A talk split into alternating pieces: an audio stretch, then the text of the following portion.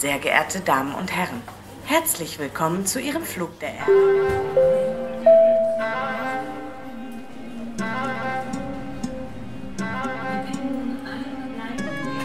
أهلا بكم في بودكاست الحياة والعمل داخل ألمانيا المقدم من معهد جوتا ويقدمه لكم راوية خضر من تونس فرح بعلبكي من لبنان وأنا رشد دي من مصر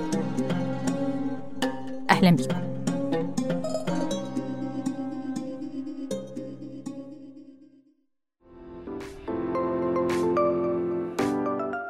الهجرة للحياة والعمل داخل ألمانيا بتزيد سنة بعد سنة من كل بلدان الوطن العربي. على سبيل المثال مصر، تونس، لبنان وبلدان أخرى كمان. ونسبة كبيرة من الراغبين للانتقال لألمانيا بيكون عندهم فكرة صغيرة عن اللي منتظرهم في ألمانيا. وأكيد كل إنسان داخل على تجربة جديدة بيكون عنده مخاوف وأسئلة. وأهم سؤال أنا محتاج إيه علشان أبدأ حياتي الجديدة في ألمانيا؟ بنجاح. هنا بيجي دور معهد جوتا ومشروعه الحياة والعمل داخل ألمانيا. المشروع بيقدم استشارات للأفراد وورش عمل تدريبية وفعاليات معلوماتية عن الشغل خطوة بخطوة. من خلال بودكاست الحياة والعمل داخل ألمانيا هنعرف كل الخطوات للتقديم للعمل والفيزا ومستوى اللغة المطلوب بالإضافة لقصص ناس خاضوا تجربة السفر ونجحوا أهلا بيكم في حلقة جديدة من بودكاست مشروع الحياة والعمل داخل ألمانيا. وفي حلقة النهاردة هنتكلم عن أكتر أسئلة بتوصل وبتتبعت لفريق مشروع الحياة والعمل داخل ألمانيا. هو إزاي أعرف أو أحدد إن أنا اتصنفت عامل ماهر أو متخصص؟ ببساطة هل أنت كملت دراستك أو تدريبك المهني؟ لو كانت الإجابة بنعم فأنت بتتصنف كعامل متخصص أو عامل ماهر. وتقدر تقوم بأي وظيفة أو مهمة في مجال تخصصك. ما هي شروط الدخول لألمانيا؟ وهل بإمكاني العمل في ألمانيا؟ إذا كان مؤهلك المهني أو الجامعي معترف بيه في ألمانيا تقدر تقدم لأي وظيفة في ألمانيا. وعلشان تدخل ألمانيا كعامل ماهر أنت محتاج يكون معاك أولاً عقد عمل أو عقد توظيف عيني. ثانياً تصريح إقامة وتقدر تتقدم بطلب تصريح إقامة مؤقت للبحث عن وظيفة أو تدريب في ألمانيا. وفي معظم الحالات يشترط إن مستوى اللغة الألمانية ما بين المستوى B1 والمستوى B2 والخبر الكويس إنه مع تفعيل قانون العمال المهرة الجدد اتسهلت فرص الحصول على وظيفة وبقى الدخول لألمانيا أسهل للعاملين المهرة من الدول خارج الاتحاد الأوروبي. إيه الوظائف اللي بتوفر فرص كويسة في سوق العمل بألمانيا؟ في المجالات المهنية دلوقتي في ألمانيا بقى في احتياج كبير لاختصاصيين مؤهلين.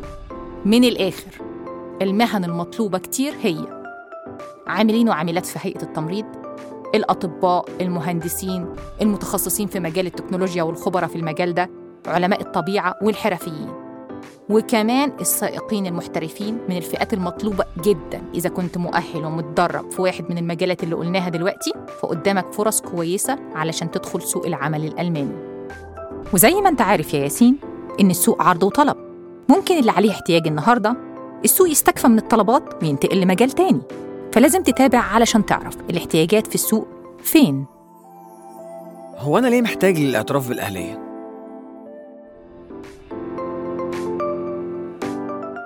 إذا كنت عاوز تشتغل في ألمانيا فده معناه أنت محتاج لتدريب مهني أو مؤهل جامعي مستوفي. ولو كنت كملت دراستك أو تدريبك في دولة غير ألمانيا فضروري تتأكد إذا كان مؤهلك معترف بيه في ألمانيا ولا لأ. وهنا لازم تاخد بالك من الفرق بين حالتين. الحالة الأولى هي الاعتراف بالأهلية المهنية في حالة الدورات التدريبية المهنية والحالة الثانية هي تقييم الشهادة في حالة المؤهلات الجامعية. وده لأن كل واحد منهم له إجراءات مختلفة. يعني مثلا في جزء الاعتراف بالأهلية الجهة المسؤولة عن الاعتراف بالأهلية في ألمانيا هي اللي بتتأكد إذا كان المؤهل المهني اللي أنت حصلت عليه من خارج ألمانيا معادل للوظيفة اللي أنت رايح لها في ألمانيا ولا لأ. يعني بتحصل مفاضلة لمضمون ومدة المؤهل اللي أنت عاوز تتقدم بطلب الاعتراف بالأهلية ليه. وممكن كمان تسليم طلب الاعتراف بالأهلية المهنية فقط لو تم الحصول على المؤهل المهني من خارج ألمانيا. وبالتالي ركز كويس معايا ياسين في الجزء ده. معاكي ده معناه إن الأشخاص اللي تصنيفهم غير ماهرين أو أشباه الماهرين اللي ما عندهمش مؤهل مهني ما يقدروش يتقدموا لطلب الاعتراف بالأهلية. فخليك في السليم مهتم إن ورقك يكون مظبوط ومستوفي لأن الاعتراف بالأهلية بيسمح لصاحب العمل في ألمانيا إنه يتحقق ويتأكد إذا كان المتقدم منطبق عليه الشروط المهنية للوظيفة. والاعتراف بالأهلية إجباري في الوظائف المنتظمة زي الطبيب والمهندس أو الممرض والممرضة. طب هو إيه أهميته أساساً؟ إجراء الاعتراف بالأهلية مهم للتدريب المهني برغم إنه مش إجباري لكن بيزود فرص المتدربين في سوق العمل. وتقدر تقيم المؤهلات العلمية عن طريق زاب ZAB المكتب المركزي للتعليم الأجنبي. والرابط هتلاقوه في وصف الحلقة. ياسين أنا حاسة إنك اتلخبطت كده وشكلك مش مبسوط. هو بصراحة آه يعني أنا هعرف منين إذا كان مؤهلي معترف بيه في ألمانيا ولا لأ.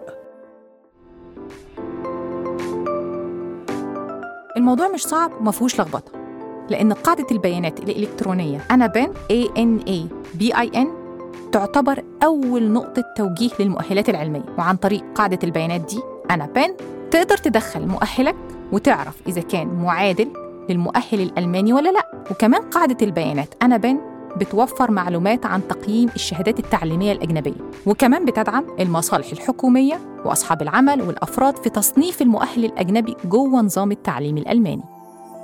رشا قولي لي مثال عشان ما توهش منك. حاضر. مثلا إذا كنت عارف مؤهلك وعارف المدينة اللي أنت رايح عليها وعاوز تشتغل فيها فتقدر تتواصل مباشرة مع المصلحة المسؤولة عن المدينة اللي انت اخترتها. وهم هيعملوا الآتي. هيوصلوك بمكتب الاعتراف بالأهلية المسؤول عن طلبك. هيبعتوا طلبك للاعتراف بالأهلية مباشرة للمكتب الصحيح. ومهم هنا تاخد بالك إن مفيش مصلحة مركزية مسؤولة عن الاعتراف بالأهلية المهنية. لكن بتختلف المصالح حسب الوظيفة والمدينة اللي انت اخترتها. علشان كده مهم تركز علشان ما تتلخبطش وتحس بربك أستفسر عن المستندات دي منين؟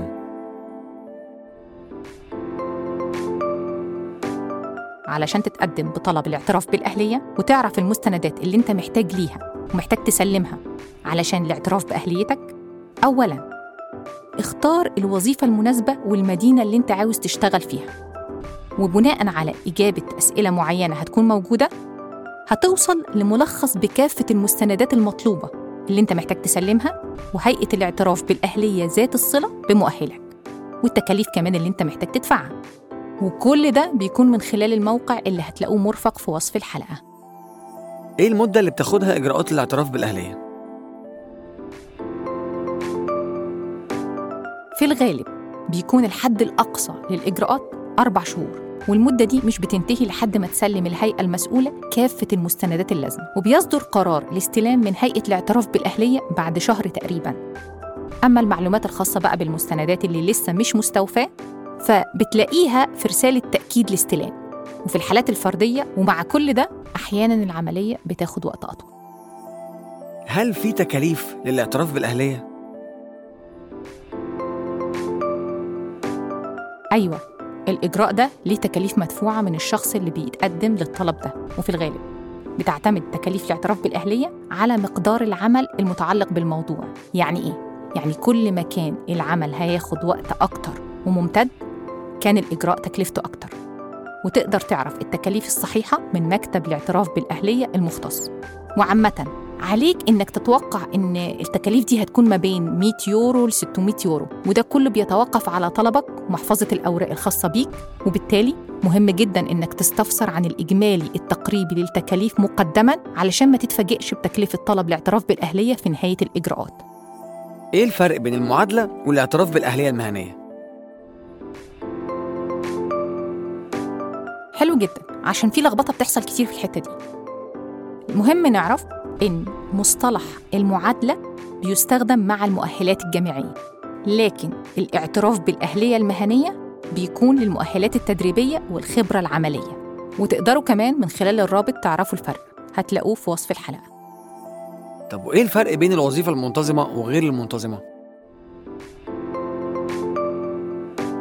في ألمانيا في وظائف منتظمة بيسمح فيها للألمان وغير الألمان بالعمل. إذا كان عندهم مؤهل شديد التخصص وده بينطبق على سبيل المثال على العاملين بالرعاية الصحية والتمريض والأطباء والمعلمين والمحامين.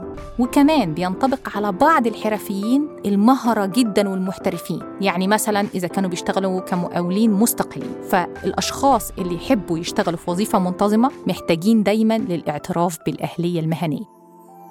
إيه اللي هيحصل لو المؤهل المهني بتاعي معترف بيه جزئيا أو لو مش معترف بيه أصلا؟ لو كان ناقصك بعض المؤهلات للاعتراف الكامل بالأهلية تقدر تكمل تعليمك في ألمانيا فيما يسمى بشهادة التأهيل. ومن الممكن أن يختلف مضمون معيار المؤهل اختلاف كبير حسب وظيفتك ومستواك ومعرفتك. ويرجح مثلا أنك تتعلم الألمانية المتعلقة بوظيفتك أو أنك تعمق معرفتك التقنية أو النظرية. فمثلا إذا قدرت أنك تكمل دورتك التدريبية بنجاح تقدر تطلب الاعتراف بأهلية مؤهلك المهني على إنه معادل. وكمان تقدر تشتغل في مهنتك في ألمانيا. وإذا ما قدرتش إنك تحصل على اعتراف كامل بالأهلية ممكن إنه يوصلك قرار بالرفض أو اعتراف جزئي بالأهلية. وبيصدر قرار الرفض لو كان في اختلاف واضح بين مؤهلك والوظيفة اللي أنت رايح لها. وما بيكونش الاعتراف بالأهلية في الحالة دي ممكن. وفي حالة الاعتراف الجزئي بالأهلية تقدر تعوض الفروق البارزة أو الواضحة قوي دي من خلال الإجراءات التعويضية العملية أو النظرية. هل أنا مضطر أترجم شهادتي؟ ومين المفروض يعمل ده؟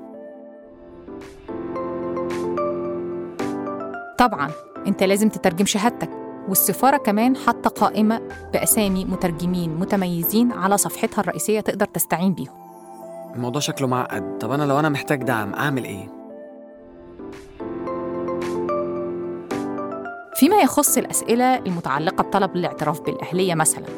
إذا واجهتك صعوبة في استخدام بوابة anabin لوحدك أو إذا كنت عاوز تعرف مكتب الاعتراف بالأهلية في ألمانيا اللي المفروض تتواصل معاه أو لو ما كنتش عارف المستندات اللي أنت المفروض تسلمها فننصحك بالتواصل مع خدمة برو ريكوجنيشن إذا كنت مقيم في مصر أو تونس أو لبنان. ولو فاكر يا ياسين زي ما اتكلمنا في حلقات قبل كده عن خدمة برو ريكوجنيشن هي خدمة استشارية من غرفة التجارة الألمانية للاعتراف بالمؤهلات المهنية في ألمانيا.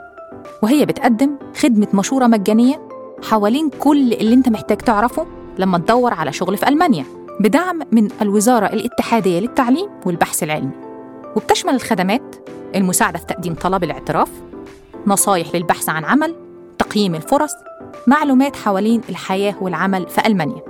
وكمان مشروع الحياة والعمل داخل ألمانيا بيتعاون معاهم في عمل جلسات تعريفية بالخدمات اللي بيقدموها واللينك هتلاقوه في وصف الحلقة. طيب إزاي ألاقي تدريب؟ وإزاي أتقدم بطلب ليه؟ بتتقدم بطلب للتدريب بنفس طريقة تقديمك للوظيفة يعني محتاج خطاب تغطية وسيرة ذاتية. والمهم إنك تعرف إن الدورات التدريبية المهنية في ألمانيا بتبدأ في شهر سبتمبر أو أكتوبر. وبالتالي لازم تقدم من بدري. وفي شركات كتير بتختار متدربينها قبل التدريب بسنة.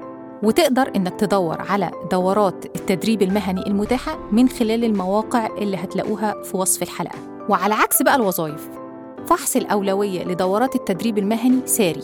يعني إيه؟ يعني بيتم التأكد إذا كان المتقدم الألماني له نفس المؤهلات أو لأ. يعني إذا كان له نفس المؤهلات هتكون له الأولوية في التدريب المهني. هل من الصعب الاشتراك في التدريب المهني لو كان عمري 40 سنة؟ لا عادة مفيش حد للسن للتدريب المهني في ألمانيا وبالتالي بيكون لشركة التدريب القرار النهائي فيما يخص من يحصل على التدريب وربما لا يتعلق هذا بالسن